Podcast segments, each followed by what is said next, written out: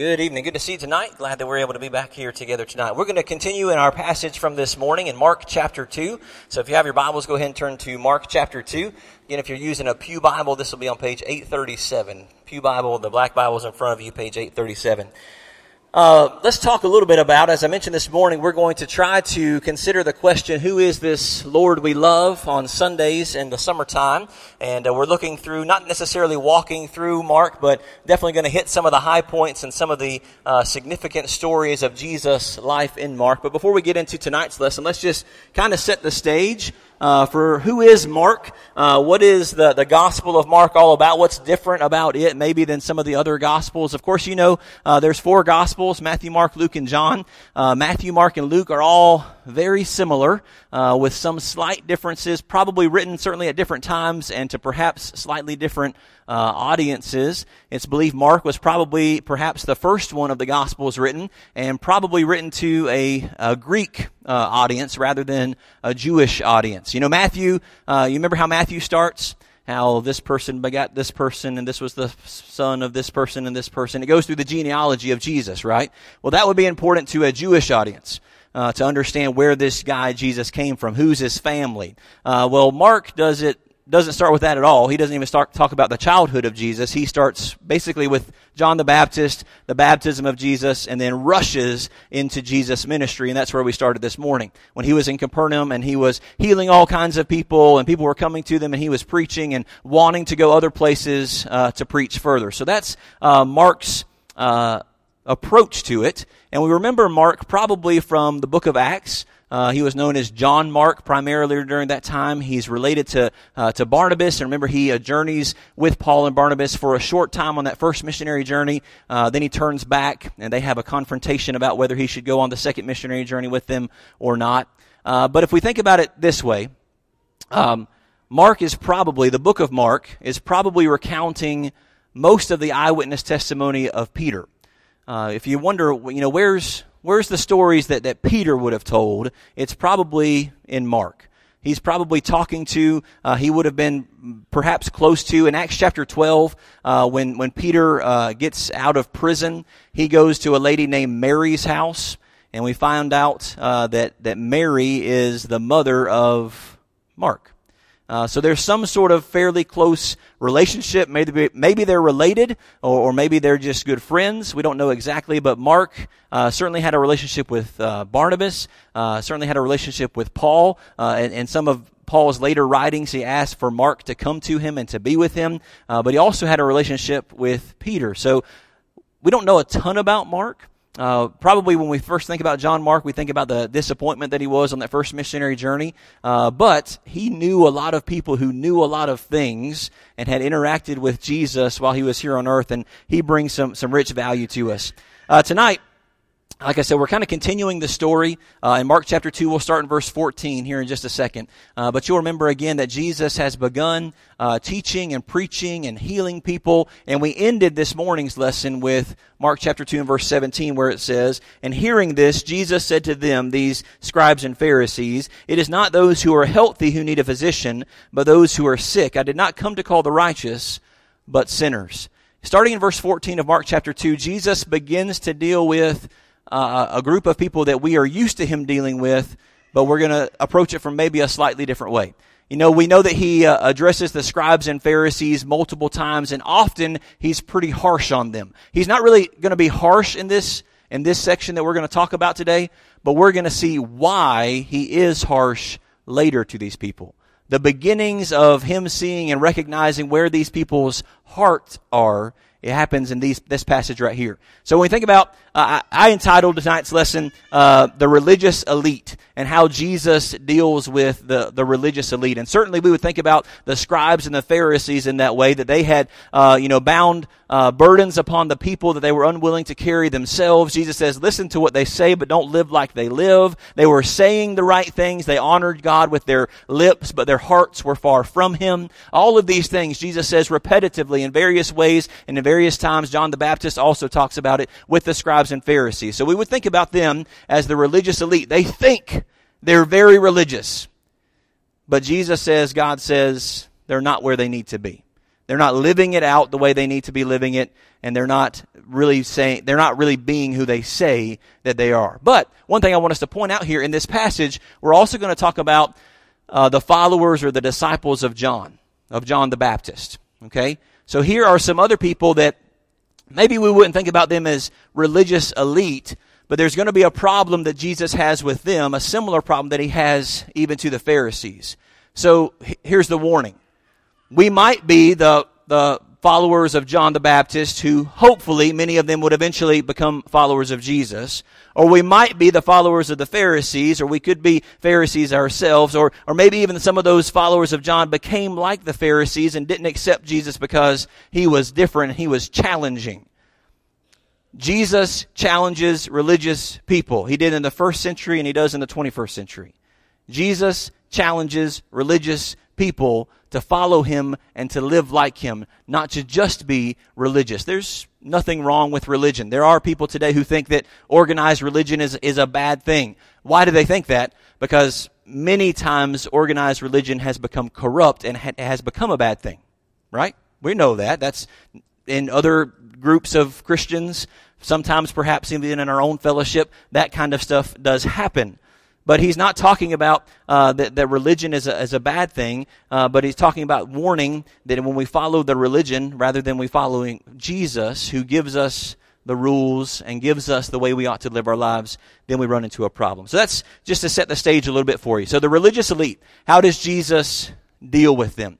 First of all, in verses 14 through 17, Jesus is going to have a problem, or more accurately, the religious elite are going to have a problem with Jesus because they're unwelcoming and they've missed the mark on what the purpose of Jesus' ministry was. Let's look at verses 14 through 17. As he, that's Jesus, passed by, he saw, he saw Levi, the son of Alphaeus, sitting in the tax booth, and he said to him, Follow me. And he got up and followed him. And it happened that he was, while he was reclining at the table in his house, and many tax collectors and sinners were dining with Jesus and his disciples, for there were many of them, and they were following him. So let, us just stop there for a second because that's a lot. And there's, there's going to be a problem here in just a minute that these religious folks have with what Jesus is doing. Uh, but he, he finds a man named Levi. We know Levi as Matthew, uh, but he's a tax collector. And every time we talk about Matthew, we've got to realize and remember who, what, what, what, what does that mean that he's a tax collector?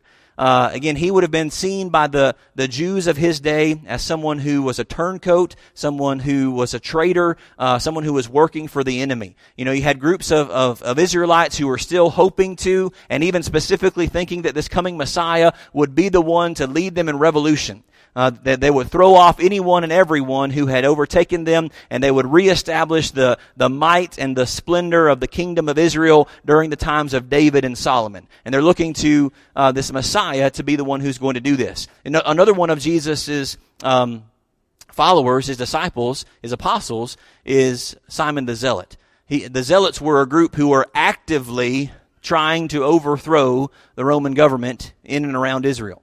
Uh, so they, there you have these two different people, and, and Matthew is is here, and he's a, he, he's called by Jesus, and he gets up and he follows him. Nobody would have liked that. None of the Jews would have been happy about that. They might have been accepting about it. They wouldn't have been happy about it, and some of them would have just been downright angry about it. But he calls them, and then it says that, that Levi or Matthew throws a banquet for him. That's how it's described in some of the other gospels that he throws a banquet for him, and there's many sinners and tax collectors, and they're they're joined together. Uh, sinners and tax collectors, irreligious people, uh, people who who just don't hold to any form of of teaching or the importance of of, of God at all. But notice what it says at the end of this in, in verse 15. It says, "For there were many of them, sinners and tax collectors, and they were following him." That's a pretty big deal, isn't it? These irreligious people that no, no, doubt the scribes and the Pharisees had, had tried to talk to, had tried to get them to, to come and, and to repent of their sins. No doubt that John the Baptist in his preaching, he's calling for sinners to repent. He's tried to reach these people. But these irreligious people, these sinners, these tax, tax collectors, they're sitting at, they're dining at the table with Jesus, and at least they're described in this verse as being interested in following him. He has already made some headway in this. Now, verse 16, when the scribes and Pharisees saw this, that he was eating with sinners and tax collectors, they said to his disciples, Why is he eating and drinking with tax collectors and sinners? In other parallel passages, remember this same story is also told in Matthew uh, and also in Luke. I think it's in Luke's account. The question is not, Why is he eating with tax collectors and sinners? He, it's to the, the, the disciples, and they say, Why are you eating with sinners and tax collectors? And that will be a question that, that we're going to have. If we're going to be followers of Jesus, we're going to spend time with people who are the outcast of the community. We're going to spend time with people who are irreligious. We're going to spend time with people and invest in people and love people who are sinners. Not accepting what, they, what they're doing that's wrong, but loving them even though they do things that are wrong. We're going to do that kind of thing. And you know what's going to happen? Religious people aren't going to be too excited about that. And they're going to ask you, like they did in the book of Luke, why are you eating with sinners and tax collectors? Why are you spending the time with these people? In verse 17, and hearing this, Jesus said to them, It's not those who are healthy who need a physician, but those who are sick. I did not come to call the righteous, but sinners. In Matthew's account of this same story, he adds this phrase. He says to these uh, scribes and Pharisees, Go and learn what this means. I desire compassion rather than sacrifice. And again, that's going to be a big blow to these religious people because, as I think we've talked about recently, there were tons of different sacrifices that the Jews were supposed to offer uh, on specific days and specific ways after specific specific circumstances. There were just all these rules and regulations about the importance of these sacrifices. And then Jesus says, "Hey, I'd rather you be compassionate than offer all those sacrifices."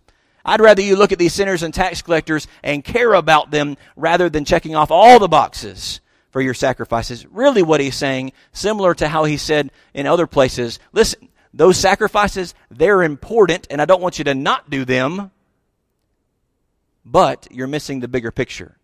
You're missing the more important thing. You're missing the fact that these people who are sinners, these people who are outcasts, these tax collectors, they need to come to Jesus. They need to come to me, is what he would say.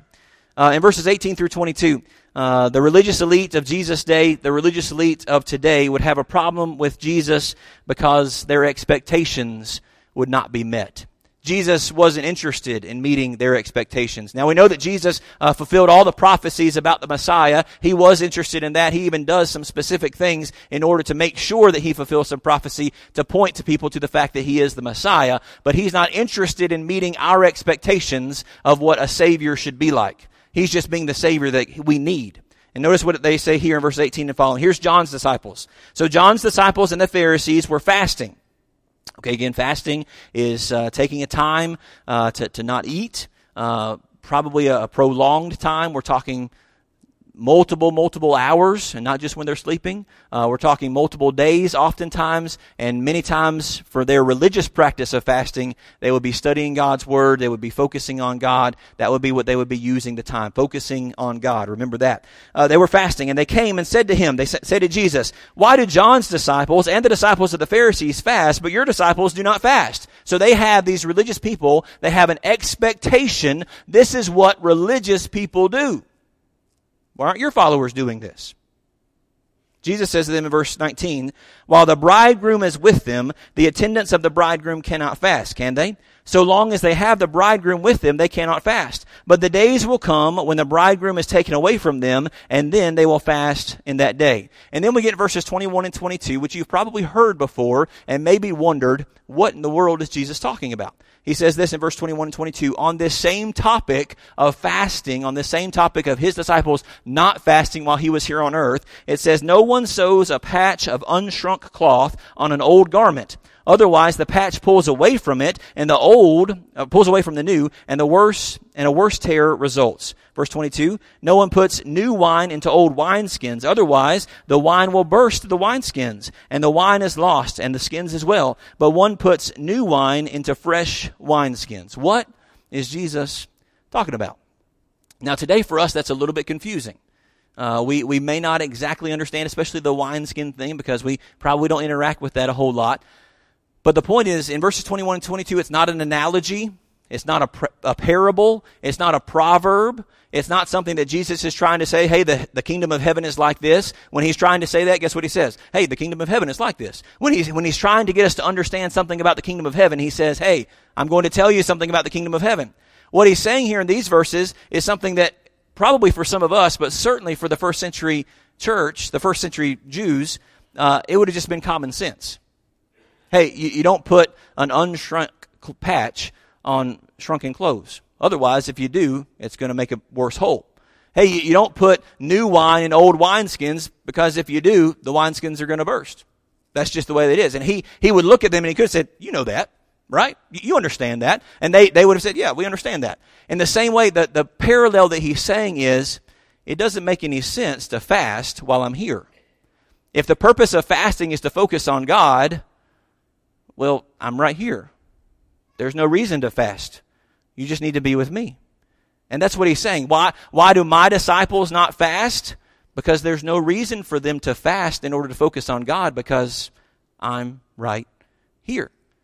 Jesus didn't meet their expectations, and their expectations of fasting to focus on God, in doing so, they missed God right in front of them.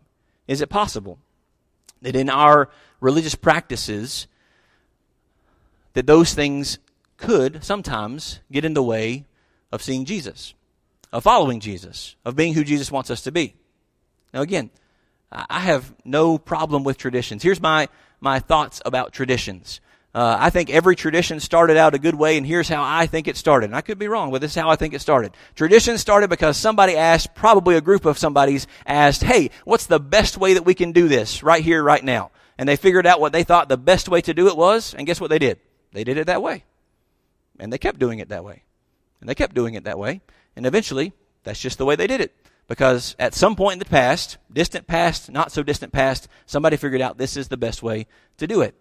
Now, the wise thing for us to do would be to ask that similar question regularly. What's the best way for us to do what God wants us to do here, now, and today? Not to change anything biblically, but to consider with what we have and the tool, tools and talents that God has given to us, what's the best way for us to do this? So I'm not questioning tradition here. What I'm saying is sometimes uh, the things that we do could get in the way. It, it's true for them. They were fasting and they would miss Jesus. Because they were disciples of who? Of John. They were disciples of the Pharisees. They were not disciples of Jesus. And they missed him because they were more concerned about their expectations than what God wanted them to be. Thirdly, this, this evening, in verse 23 through 28, uh, the religious elite will have a problem with Jesus because they considered and held, similarly to fasting, the law greater than the Lord they considered the law to be greater than the Lord. Let's look at verses 23 through 28. Uh, and it happened that while he was passing through grain fields on the Sabbath, his disciples began, uh, began to make their way along the way, excuse me, along the while, picking the heads of grain. The Pharisees were saying to him, look, why, why are they doing this that's not lawful to do on the Sabbath? And he said to them, Have you never read of what David did when he was in need and he and his companions became hungry? How he entered the house of God in the time of Abiathar the high priest and ate the consecrated bread, which is not lawful to, for anyone to eat except the priest, and he also gave it to those who were with him?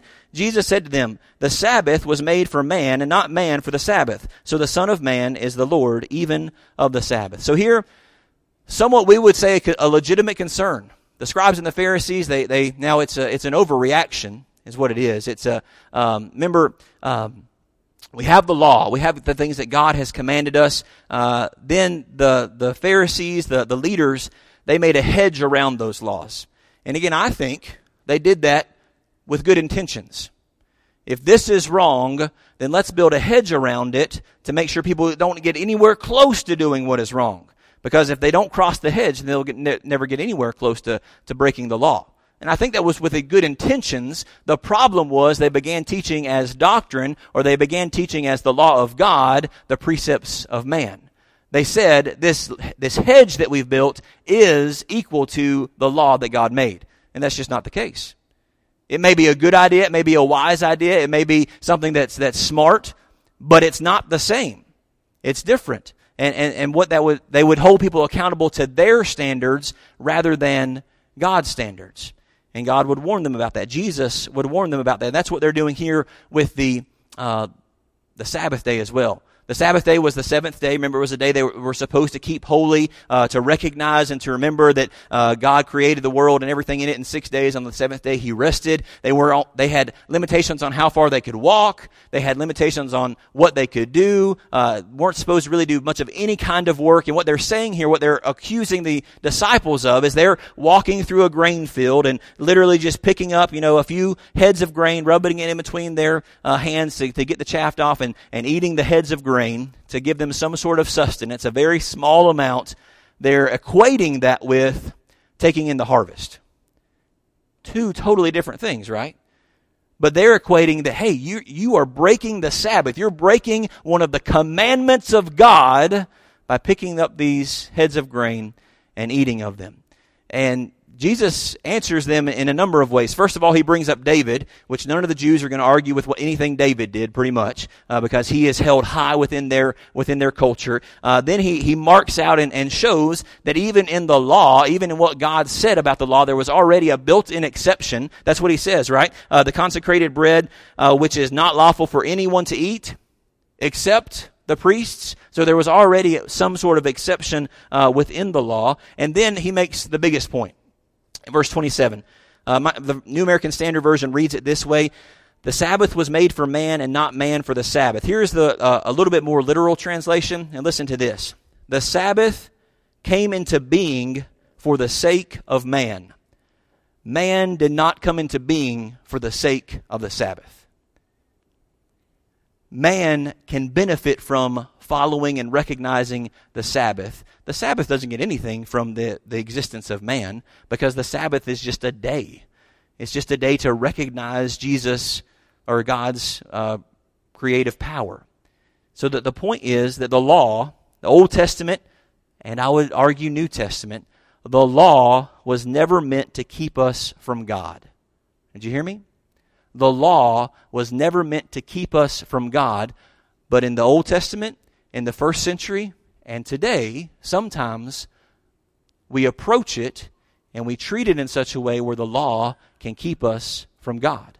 That's certainly what the, the Pharisees were doing here. Let's look lastly at chapter 3, verses uh, 1 through 6. The religious elite would have a problem with Jesus because instead of allowing the law to lead them to God, again, they placed the law above God. He entered again into the synagogue, and a man was there whose hand was withered. They were watching him, okay? So here we have uh, an ambush, okay? They're watching Jesus. They're sitting there in the synagogue, and they, I, I don't know, there's going to be a man with a withered hand here who needs to be, he, he has some sort of physical ailment, a withered hand. Exactly what that means, I'm not sure. Uh, my granddad, uh, he was a, a, World War II vet. I never asked him, but on his on his right hand, the hand you shake with, his uh, ring finger was bent permanently in this direction. That's not a withered hand, but that's what I think about when I think about a withered hand. Maybe maybe his his fingers were were contorted in such a way where he just couldn't use his hand anymore. There are diseases and accidents that could cause such a thing. But this man has this withered hand. Why was he there? Did he come on his own volition? Was he there to just worship God? Is it possible the Pharisees brought him there simply to test Jesus? Now we know, listen to what it says. He entered again into the synagogue, and a man was there whose hand was withered. They were watching Jesus to see if he would heal him on the Sabbath. Why? So that they might accuse him. Whether it was happenstance, whether it was the man's practice to be there, or whether the Pharisees brought him in, they were watching Jesus' interaction with this man not to just see if he would do a good thing, but so they could accuse him of doing a bad thing. And this is what Jesus does in verse 3. He said to the man with the withered hand, Get up and come forward. So he uses this man as a, an, an object lesson. And he said to them, this man comes forward, everybody sees his hand, everybody knows what's going on, everybody knows it would be good for this man to be healed. And he says to them, those who are watching them, Is it lawful to do good or to do harm on the Sabbath, to save a life or to kill it. But they kept silent. They were too afraid to even answer this question. And after looking around at them, who knows how, long do you think that that pause was? As Jesus just just begging them, hey, you talk about an easy Bible class answer, right? Listen to the question again. Is it lawful to do good or to do harm on the Sabbath day? Was it ever lawful to do harm? Not really. It's never, it's never a good thing to do a bad thing. It's always a good thing to do a good thing. This is a, an easy, you know, Bible class answer, right? And he's looking around there in the synagogue where they're worshiping God. And he's waiting for an answer for them, from them. After looking around at them with anger, grieved at the hardness of their heart, he said to them, said to the man, Stretch out your hand. And he stretched it out, and his hand was restored. The Pharisees went out immediately and began conspiring with the Herodians against him as to how they might destroy him.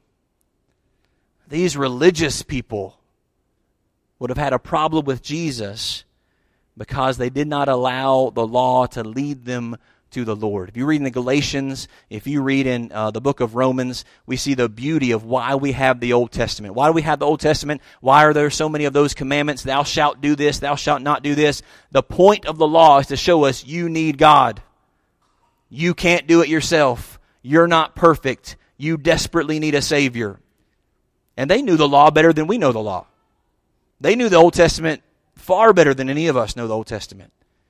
But they missed it they missed this Messiah, this promised one that they had so been longing for. Because he didn't meet their expectations, because uh, he, he wasn't coming to, to do what they wanted him to do, and because they did not allow the law to lead them to the Lord. Look at verse 11 as we close. Jesus goes around further and he continues healing people and he's casting out demons. And here's the response of those unclean spirits. Whenever the unclean spirits saw Jesus, they would fall down before him and shout, You are the Son of God. Here's, here's a problem that we have to guard against. Here's a problem that we have to guard against these people, these scribes, these Pharisees, even sometimes the disciples of John, who had already changed a good bit because of John's teaching, they missed Jesus for a while. Hopefully, some of them eventually came to Jesus and began to follow him. Uh, they, they were expecting something different. He didn't meet their expectations. Uh, he, he thought, they thought that he was going to do something that he didn't come to do. They thought that, that he was going to come and praise them for their goodness, but he didn't come to praise us for our goodness. He came to call those who have very little goodness to save them. But then these demons, Satan's demons, when they see Jesus, they fall down on their knees and they say, You're the Son of God. Which is the better response? Is it possible the demons had a better response to Jesus than the religious people? And if Jesus showed up today and challenged us the way that he challenged them, what would our response be? Would we be willing, would we be smart enough to fall down on our knees and say, You're the Son of God? I'll do whatever you want me to do. Let's pray. Lord God, we love you. We are thankful for today. We're thankful for the opportunity we've had to gather with our family here at Jefferson Avenue, your children. God, we're thankful for the blood of your Son Jesus that has washed away our sins, his sacrifice that was uh, the propitiation, the, the taking of our place upon the cross, the taking of our place in the, uh, the sentence of death because of our sins. We're thankful for all that he is. Lord, uh, many of us here today have been Christians for a long, long, long time uh, decades. And Lord, it's sometimes easy, just like those first century Jews, to, to get caught up in the motions, to get caught up in just the way we do things, to get caught up in making sure we're doing all the things that we think we're supposed to do that would make you happy. And Lord, sometimes we miss you. We miss what you're really about. We miss the most important messages of the gospel, and that is that you came for everyone because you loved us enough to take our place. Lord, help us not to be like those folks that missed you and missed your son while he walked the earth. Lord, help us to be able to recognize and willing to fall down on our knees and say, You are God, and Jesus is your son and to live like Him to the best of our abilities. Lord, we fall short of that all the time. And Lord, when we fail and when we fall, give us the courage and the strength to know that you have forgiven us as we stand up and try again and try to do better. Lord, we're thankful for your grace and your mercy. We're thankful for your goodness. And I pray that tonight, if there's anyone here who's not a Christian, or if there's a Christian who's struggling and needs to, to get sin out of their life, I pray tonight they will do that in whatever way they need to, God. Lord, forgive us for our sins, and thank you for Jesus who gives us the hope of heaven and a better life even today. We pray these things in his name. Amen. If you are a Christian and you've got struggles, welcome to the club. We all have struggles.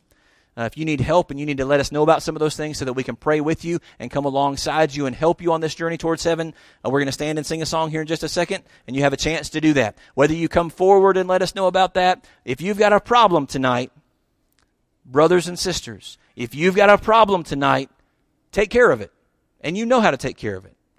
Confess your sins to Jesus, confess your sins to God, and trust that He has forgiven you of those things. But then get the help that you need from your brothers and sisters in Christ to do better. And if you're not a Christian tonight, uh, there's a God who loved you enough to come to this earth to die for you, and a God who's powerful enough that he raised himself from the dead to give you the hope of eternal life and the victory over death. If you want to know more about him, we want to talk to you about that. And if we can do anything for you tonight, we invite you to come as we stand and sing.